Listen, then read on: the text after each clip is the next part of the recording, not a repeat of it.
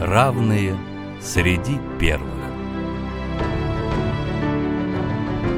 Россия и мир знают о них. Передача о людях с инвалидностью, соединяющих страны и континенты. У микрофона вице-президент Всероссийского общества слепых Олег Смолин.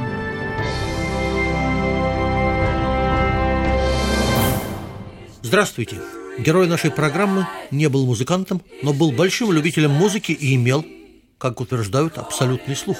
И программу мы начинаем с мелодии, которая может символизировать родину нашего героя. up to the skies and see.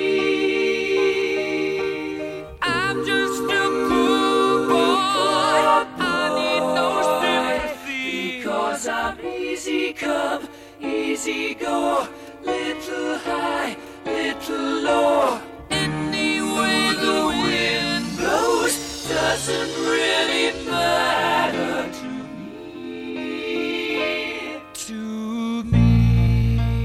Каковы бы ни были сейчас отношения России и Британии, скажу откровенно, этот герой мне глубоко симпатичен. И невольно я сравниваю его жизнь с моей собственной.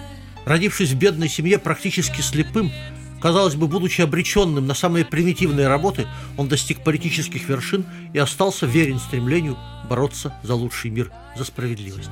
Наш герой сегодня – выдающийся незрячий британский политик Дэвид Бланкет. А говорить мы о нем будем с нашим гостем, точнее гостей. Это Наталья Ивановна Мельникова, преподаватель МГУ имени Ломоносова. Хочу сказать сразу, ради участия в нашей программе Наталья Ивановна перевела две автобиографические книги Давида Бланкета. Здравствуйте, уважаемая Наталья Ивановна. Здравствуйте, Олег Николаевич. Вы не будете возражать, если в силу некоторой разницы в возрасте я вас буду называть просто Наташей? Конечно, нет. Спасибо. А, Наташ, у нас существует мнение, что Британия, как и другие западные страны, это государство всеобщего благоденствия. А как же получилось, что нашему герою не повезло родиться в бедной семье? Да, и в странах всеобщего благоденствия, как нам иногда кажется, жизнь бывает совсем не гладкой, совсем непростой, и детство нашего героя этому доказательство. Дэвид Бланкет родился 6 июня 1947 года после войны в рабочем английском Шеффилде, в бедной семье, проживавшей в социальном доме. Так Британия называют дома, построенные для беднейших слоев населения на средства государства. Слепоту обнаружили вскоре после его рождения. Из-за неудачной комбинации родительских генов у младенца не развился оптический нерв. Мать винила свой возраст, на тот момент ей было сильно за 40, она уже имела дочку от первого брака, и переживание матери было таким сильным, что женщина посидела на глазах. Сначала была надежда небольшая, что сын постепенно начнет видеть, потому что в раннем возрасте Дэвид различал огромные заголовки комиксов. Но в итоге полный отказ зрительного нерва привел к слепоте. И единственное, что Бланкет может сегодня видеть, это сильный контраст света и темноты. Жили они в тесном доме, делили его с другими родственниками, денег было очень мало, но первые годы Дэвид запомнил как счастливые, потому что родители воспитывали его в том духе, что при желании он может добиться всего. Родители очень много с ним занимались и проводили много с ним времени. А вот когда Бланкету исполнилось 12 лет, то в семье случилось несчастье. Его на тот момент 67-летний отец, работавший в газоснабжении, упал в гигантский котел с кипящей водой. А самое неприятное, что газовая компания долго не хотела платить компенсацию вдове, и даже когда отец работал, они были бедными, а теперь они стали совершенно нищими. В государстве всеобщего благоденствия. Да. Наташа, расскажите теперь, пожалуйста, о школьном образовании нашего героя. Бланкету было всего 4 года, когда его родителям сказали, что мальчика придется отдать в специальный интернат для слепых. Первые недели были самыми тяжелыми, потому что в комнатах постоянно слышался детский плач. Некоторые лежали в мокрых постелях и не знали, что делать. Они были совершенно беспомощны, им приходилось самостоятельно одеваться, умываться и находить маршруты внутри школы. Учился он хорошо и освоил шрифт Брайля с таким совершенством, что впоследствии смог печатать и писать рекордных 100 слов в минуту. Спорт стал другой отдушиной. Как ни странно, любимыми развлечениями Дэвида были также катание на велосипеде и картинг. А вот э, в спецшколу второй ступени Дэвид пришел позже, из-за похорон отца. И в 16 лет у него возникло противостояние с директором колледжа для слепых, потому что директор не хотел, чтобы незрячие ученики сдавали экзамены. Все равно они интеллектуально ограничены. Но Бланкет уже тогда понимал, что это приговаривало учеников к жизни с сильно зауженными горизонтами. И он с пятью друзьями стал посещать занятия в обычном техническом колледже и сдал экзамены там. А вот здесь я хотел бы сделать паузу и, повторяю, невольно сравниваю условия, в которых воспитывался Давид Бланкет с моими собственными. Да? Напоминаю, его практически принудительно отправили в интернат, тогда как у моих родителей был выбор – Интернат они выбрали сами и, как выяснилось, правильно сделали. Во-вторых, в отличие от британских детей, нас не бросали в школьные условия, как иногда бросают в воду по формуле «хочешь жить, не утонешь». У нас были воспитатели, дежурные, ночные нянечки, так что тепло мы получали от собственных воспитателей. Ну и, наконец, при достаточно скромных бытовых условиях никому в голову в моей школе, а это почти одновременно с Давидом Блатнитом, не приходило в голову, что надо ограничивать будущее детей с нарушениями зрения. Наоборот, нам создавались все необходимые условия для того, чтобы мы могли развиваться во всех отношениях. И поэтому вот еще раз – о преимуществах, между прочим, советской системы образования без всякого квасного патриотизма, на собственном личном опыте. Но давайте расскажем о том, как дальше развивалась жизнь нашего героя. А, благодаря хорошим результатам при сдаче экзамена в техническом колледже Бланкет в итоге поступает в Шелфидский университет. Здесь он изучал экономику, политику, историю, производственные технологии. Шеффилдский университет – это одно из самых популярных британских высших учебных заведений. И хотя Бланкету приходилось работать во время учебы, это совершенно ему не помешало окончить университет с отличием. Основная специальность Бланкета – учитель, преподаватель. И именно тогда он уже стал задумываться о политике. В возрасте 16 лет он вступил в ряды лейбористской партии, а в студенческие годы был ее активистом. И в итоге самостоятельность и страсть к обучению, а также большая поддержка его матери – то, что Дэвид не хуже, а даже лучше зрячих детей, остались с ним на всю жизнь и очень помогали ему. Кстати, вообще говорят, что стремление ребенка к достижениям во многом определяется количеством материнской любви, которую он получил в детстве. Вот на примере Давида Бланкета это подтверждается. Давайте послушаем фрагмент из автобиографической книги Дэвида Бланкета. В 16 лет я ни в коей мере не был революционером и не был в то время левым – хотя вся моя семья всегда была лейбористскими избирателями. Но я хотел изменить мир. Инстинктивно я хотел, чтобы все стало лучше. Я слишком хорошо понимал, в каких условиях я вырос, какую трагедию принесла мне смерть отца, как боролась за выживание моя мать и как кончил свои дни мой дед. Жизнь наших соседей не сильно отличалась. Все это вместе взятое привело меня в ярость. Хотя на том этапе у меня не было ценностей и принципов, я уже достаточно изучил историю, чтобы понять, что на протяжении веков шла постоянная борьба не только между правильным и неправильным, но и между теми, кто обладает властью и богатством, и теми, кто не имеет ни того, ни другого. Можно себе представить, как я обрадовался, когда мама прочитала вслух письмо, предлагавшее мне место в университете Шеффилда. Она с трудом могла в это поверить. Я был первым человеком в нашей семье, который поступил в университет, и почти наверняка первым в радиусе двух миль от нашего дома. Так мало было возможностей для людей нашего происхождения и района. Наташа, давайте продолжим. Как Давид Бланкет стал самым молодым депутатом городского совета, а потом из депутата вырос в парламентария, члена палаты общин? Да, это очень интересная история. В возрасте всего лишь 22 лет он рискнул участвовать в выборах в Шелфидский городской совет и, ко всеобщему удивлению, выиграл. Он стал самым молодым в истории Британии членом горсовета, рекорд не превзойденный по сей день. Когда Бланкет окончил курс политических и общественных наук и начал свою карьеру в городском совете Шеффилда, его рассматривали как любопытное местное явление, потому что многие сомневались, что человек с инвалидностью способен стать политиком национального масштаба. Это не удивительно удивительно, могу сказать, что действительно, особенно когда ты начинаешь такую политическую карьеру, то к тебе относятся, мягко говоря, с удивлением. И человеку с ограниченными возможностями здоровья всегда труднее начинать политическое восхождение, чем человеку с нормальным здоровьем. Конечно, и поэтому избрание его членом парламента для многих стало неожиданностью. Но он не отступился от своего обещания построить лучший мир. И в социальной республике Южный Йоркшир, так прозвали журналисты графства, в совете которого работал Бланкет, были установлены самые самые низкие во всей стране цены на автобусные билеты и на остальной транспорт. Имя Дэвида Бланкета уже на тот момент стало весьма популярным среди британцев, и, как я упоминала, в 1987 году он побеждает на выборах в британский парламент. До прихода лейбористов к власти он занимал различные посты в теневом кабинете, министра здравоохранения и образования. Масштаб Бланкета не уменьшился и среди столичных политиков.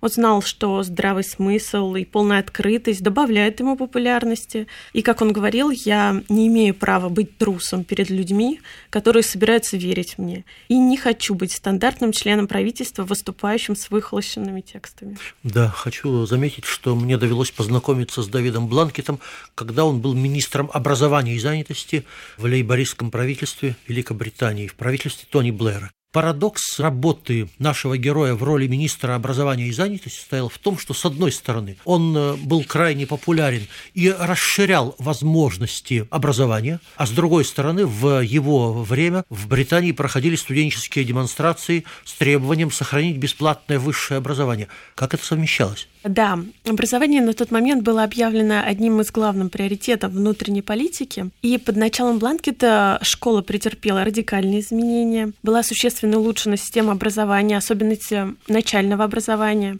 Главной целью было усовершенствование государственной школы, в которой учились дети из бедных семей. Также целью стало максимальное сокращение гигантского разрыва в уровне школ частных и школ бесплатных, потому что стандарты последних зачастую были ниже среднего, и хоть немножечко состоятельные родители пытались определить своих детей в частные школы, потому что они гарантировали успешное поступление в университет, ну и последующую карьеру. А вот государственные школы ничего этого не гарантировали.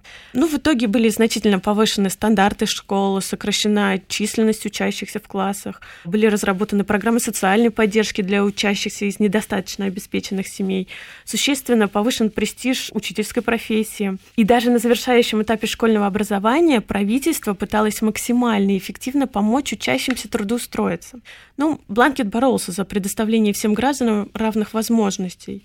Приведу одну историю. В одном из своих радиовыступлений, обычно он выступал спокойно и невозмутимо, говоря о том, как мало было сделано в стране для беднейших слоев населения, он сказал, что это позор, что мы не можем обеспечить обездоленным детям достойный старт жизни. Ну и благодаря этому, конечно, он получил огромную поддержку и признание со стороны родителей и педагогов. Но, конечно, пришлось столкнуться с трудностями, когда пришла очередь реформы высшего образования, потому что в годы правления консерваторов государственное финансирование высшего образования сократилось. Это грозило привести к ухудшению качества преподавания. Кстати, обратим внимание, как правило, при приходе правых партий, а консерватор – это правая да. партия, финансирование образования вообще социальной сферы сокращается. При приходе левых партий, а либористы – это левая, точнее, левоцентристская партия, финансирование социальных программ увеличивается оказывается. Так оно, собственно, и было в Британии. Да, и почему возникли как раз демонстрации и возмущения? Потому что для решения этой проблемы Бланкет воспользовался крайне непопулярной мерой – это повышением платы за обучение для студентов. Был принят закон, который упразднил государственные гранты. Но от оплаты за обучение освобождались студенты из бедных семей. Государство также предоставляло кредит на обучение, который они выплачивали после устройства на работу студентам. И согласно новому этому закону, стоимость за обучение в британских университетах возросла до 3000 фунтов в год. Ну, это объяснялось нехваткой денег в государственном бюджете на финансирование высшего образования. Я позволю себе поучаствовать тоже в этой дискуссии. То есть фактически плата за обучение была повышена для людей с высокими, ну или близкими близкими к высоким доходам. Это первое. Да. И они, собственно говоря, прежде всего и возмущались. Что касается студентов из семей с низкими доходами, для них бесплатное образование было сохранено. И введен кредит образовательный, который могли получать самые разные студенты, тоже преимущественно студенты из семей с невысокими доходами на жизнь. А самое интересное, обращаю на это внимание наших студентов, если такие слушают нашу программу, что кредит начинали выплачивать тогда, когда ваши доходы превышали 20 тысяч фунтов стерлингов в год или примерно 40 тысяч долларов в год. То есть тогда, когда ваша зарплата позволяла вам выплачивать этот кредит. Извините, Наталья Ивановна. Собственно, поэтому одновременно популярность сочеталась с акциями протеста. Кто-то протестовал, а кто-то был очень доволен. А теперь еще один фрагмент воспоминаний нашего героя. «Спасибо, Тони», — помню, сказал я. «Я очень благодарен и сделаю все возможное, чтобы мы добились успеха в образовании и трудоустройстве».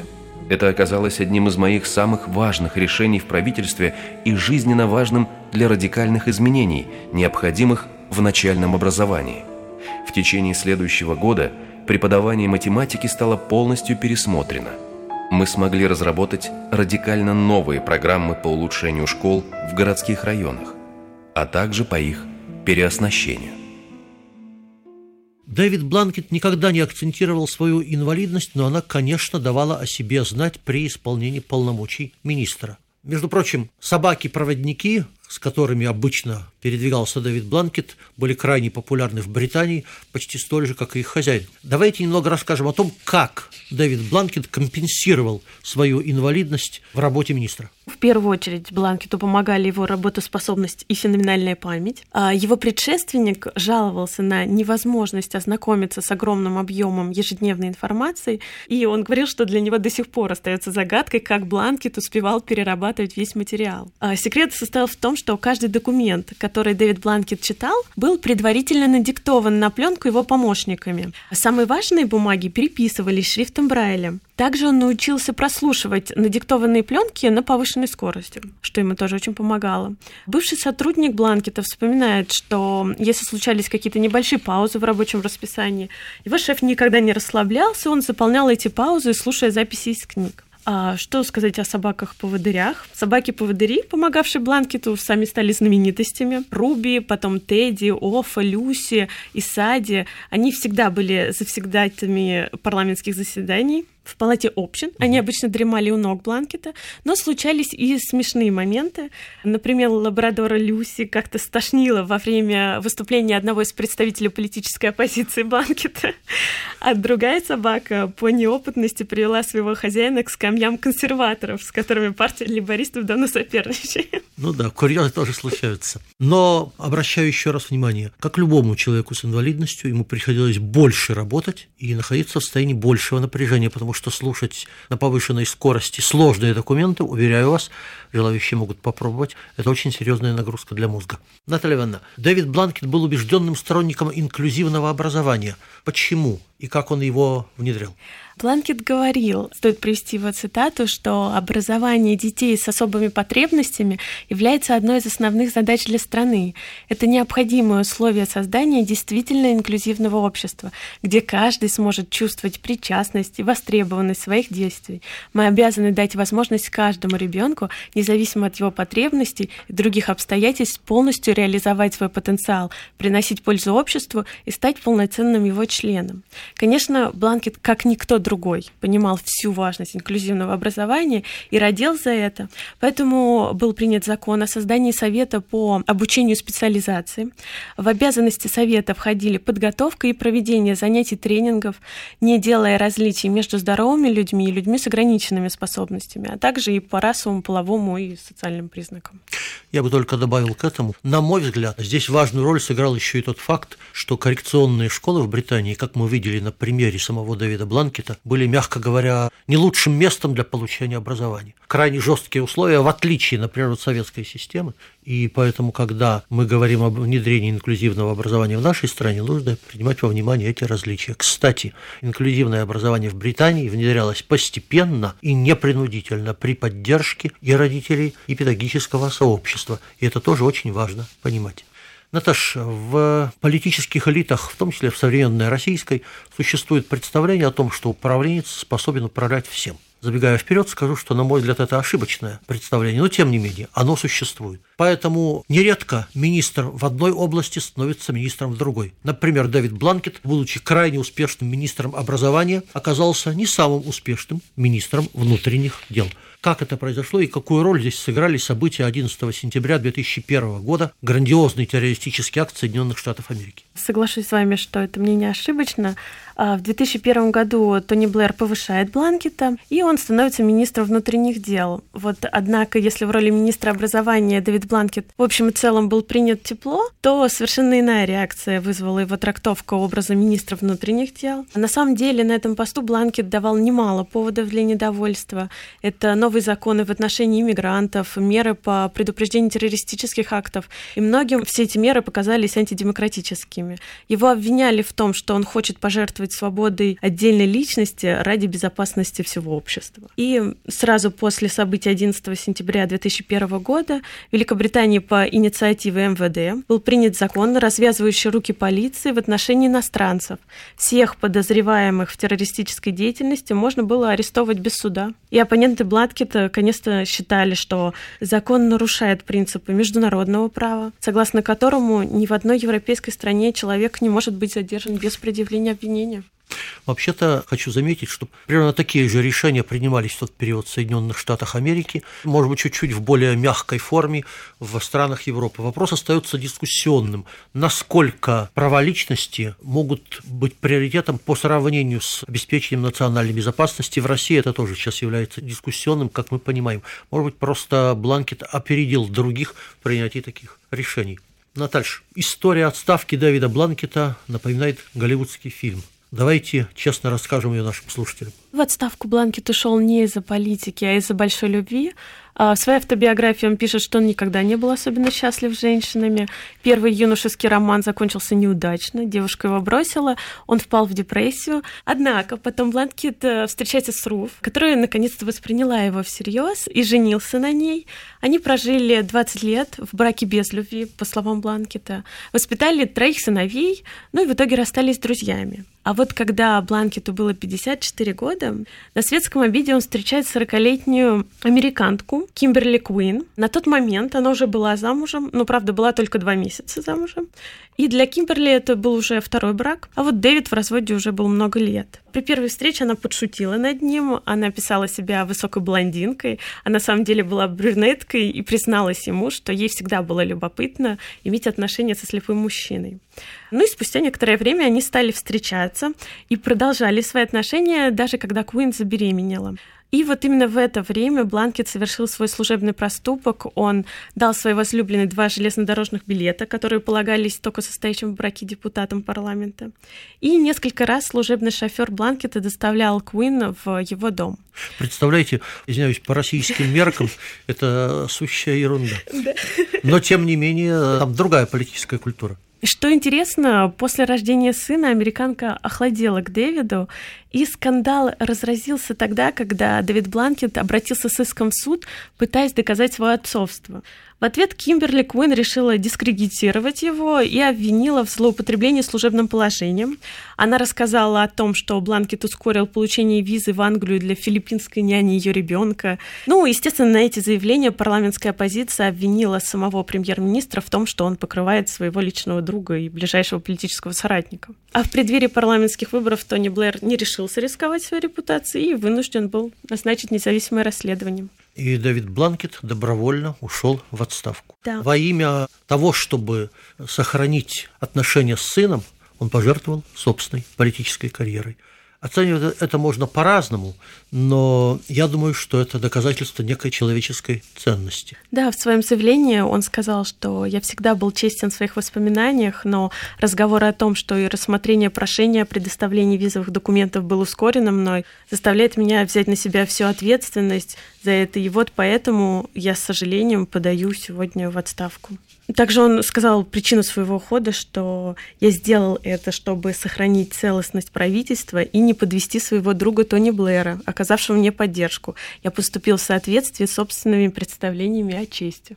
Такова на сей момент судьба Давида Бланкета. Напоминаю, нашим гостем сегодня была Наталья Ивановна Мельникова, преподаватель Московского государственного университета. Спасибо, Наташа, вам за участие в нашей программе. Спасибо большое. Хочу сказать в заключение вот что. Судьба политика Дэвида Бланкета блестяща и драматична. Те самые журналисты, которые раздули скандал вокруг его личной жизни, когда он ушел из правительства, имея в виду это самое правительство, заметили, павлин улетел, остались одни воробьи. А закончить эту программу хочу фрагментом знаменитой композиции того же ансамбля «Квин», любимого мною, пафос которой, безусловно, относится и к нашему герою, одному из самых ярких британских политиков рубежа веков – который преодолел отсутствие зрения талантом, трудолюбием и силой характера.